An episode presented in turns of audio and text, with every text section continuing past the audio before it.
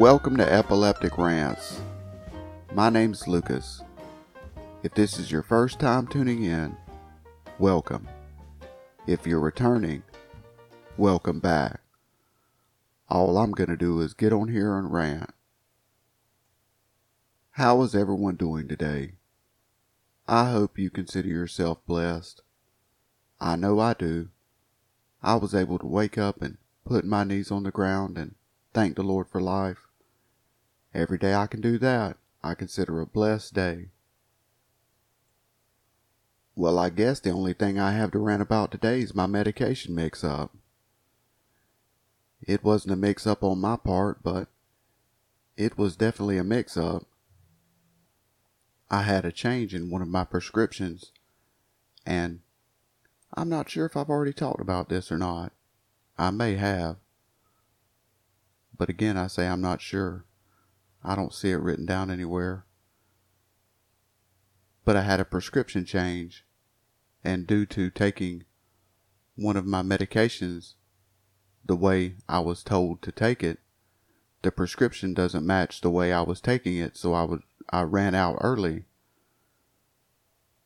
So I ended up having to buy some of my pills. My insurance wouldn't cover it for the next two days. So I had to call my doctor and get another prescription called in this morning. That's why my podcast is coming out late because we had a back and forth between me, my doctor, and Walmart trying to get it all figured out. And they told me that it wasn't my fault, which always feels good because boy, can I mess some stuff up. They told me just to bring my prescription back up to Walmart and they'll reimburse me for the pills that I actually paid for and that my doctor has called in a new prescription already with new instructions on how to take it so that my insurance will cover it now. So that feels good. It's a blessing just to have insurance because whenever I asked how much a month long prescription would be, she told me it would cost a little over $200. And for a guy like me living on Social Security, that's just outrageous. There's no way in the world I can afford 200 and something dollars a month just for one medication when I take five medications a month. So I'm glad we got all that sorted out. Now the hard part is going to be actually getting up to Walmart to get my new medication. That's the hard part. If I can't get a ride, I'll end up having to walk. But I'm pretty sure I can call my ex roommate and he'll give me a ride up there. But it just gets old asking people for rides. You feel like you're bothering them, which I know in my heart that I'm not bothering him because I take care of him pretty good. I make sure he has gas and I pay him for his time. So I know I'm not bothering him. But it just call me a weirdo. I just don't like bothering people. I'm the type of person, if I wasn't scared to walk down the side of the highway, if I had a different route to take, I would rather just walk up there myself than ask anybody to take me. But the way it's going to go is, after I get through with my podcast, I'm going to end up calling him and asking him for a ride back to Walmart because he already took me up there yesterday when I had to buy the few pills just to make it to today. He won't mind it. He'll give me a ride. I'll put some gas in his car. I might even buy him some lunch. It's just all according what we do and what he has to do and how many other people he has to take anywhere today because he gives a lot of people rides to a lot of different places. I told him he should get a job with Uber, but he likes doing what he does. and I appreciate it because it saves me from walking a lot of places. And he's cheaper than a cab. But if nothing else, I got a rant out. That's what I always like to do. I like to get a rant out. Let's see if we can find some good news. I know there's some out there. Let's see what we can find. Here's a story. Boy, does time fly. 65 years ago today, Rebel Without a Cause, starring James Dean and Natalie Wood, was released. The American drama film about emotionally confused teenagers was a groundbreaking attempt to portray the moral decay of American youth with critiques of parenting styles of the day, like fathers who don't attempt to connect with their sons. Over the years, Rebel Without a Cause has achieved landmark status for the acting of the cultural icon James Dean. Fresh from his Oscar nominated role in East of Eden, who died in a reckless car accident one month before the film's release at age 24. Despite the appealing personality and acting skill of Dean, the film was banned in New Zealand and Spain out of fears that it would incite teenage delinquency the beautiful Natalie Wood, supporting actor Sal Mineo, and director Nicholas Ray were all nominated for Academy Awards. Now,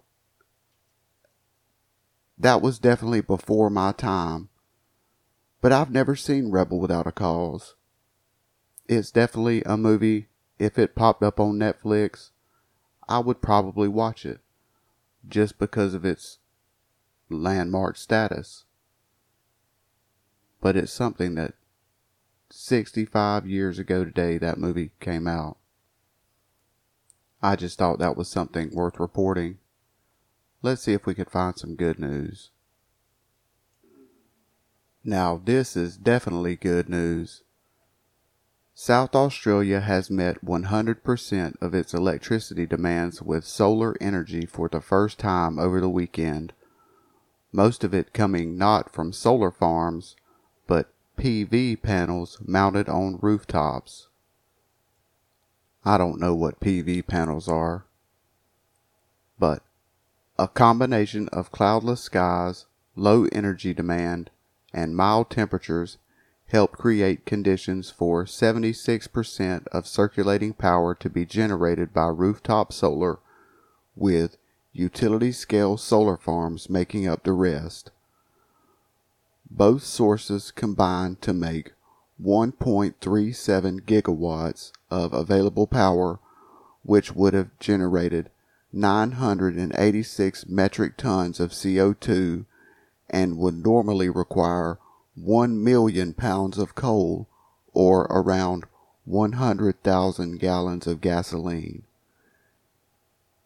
In sunny Australia, rooftop solar power had already reached a record of 900 megawatts per hour of output for the first time ever only weeks before, a record that would be broken for two and a half hours straight on Sunday when rooftop panels were cranking out 992 MWH. I think that's megawatts per hour.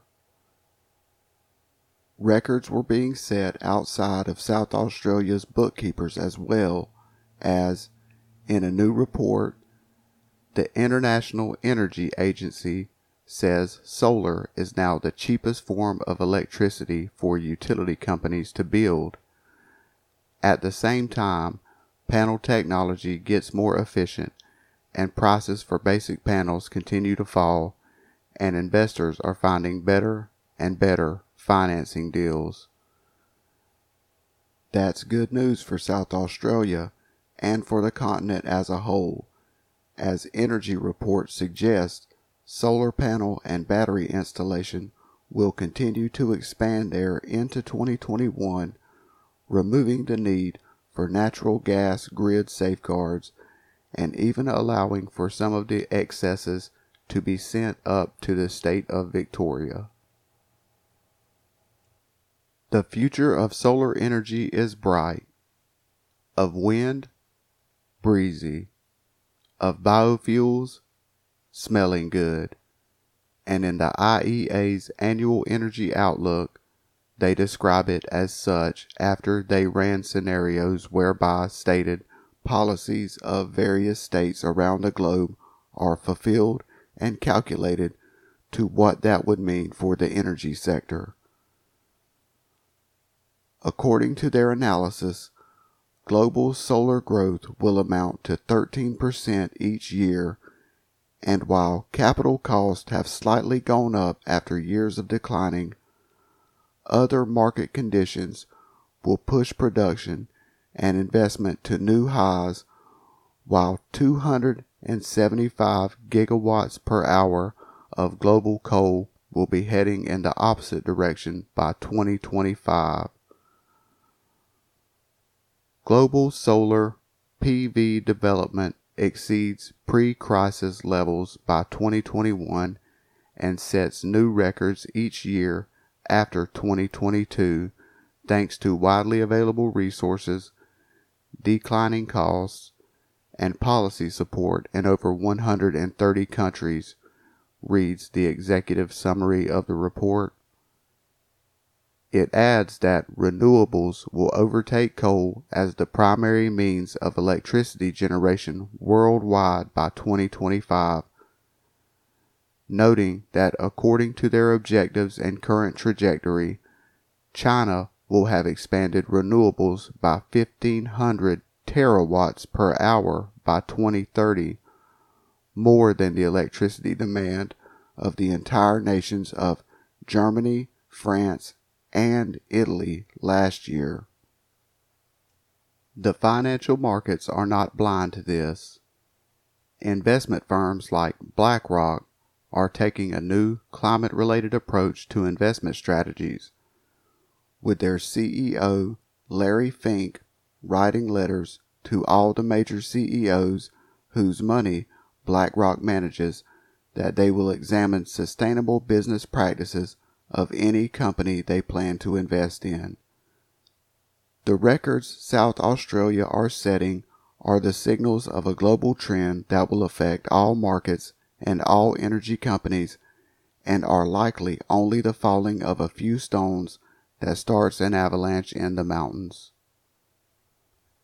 I find this to be good news because the way technology grows, expands, and becomes cheaper, it won't be long before we'll all have solar panels on our roofs and we'll be able to produce our own electricity for our own homes and we won't even be hooked up to a grid. The panels will be so cheap and the batteries will be so cheap they'll be like our cell phones. Remember when a cell phone was just so expensive and very few had them? And now the technology is just so immense, yet it's just so cheap. I feel that's what's going to happen with solar panels one day. We're all going to have solar panels on our roofs. Like I said, this sounds like good news to me. Well, I got out a rant today, and I got out some good news. I hope you enjoyed it, and I thank you for tuning in. Just know that as long as I'm feeling well, I'll do it again tomorrow. I'll find something to rant about, and I'll share some good news with you. Maybe it'll brighten your day up just a little like it brightens mine up. So, again, I thank you for tuning in, and may you have a blessed day.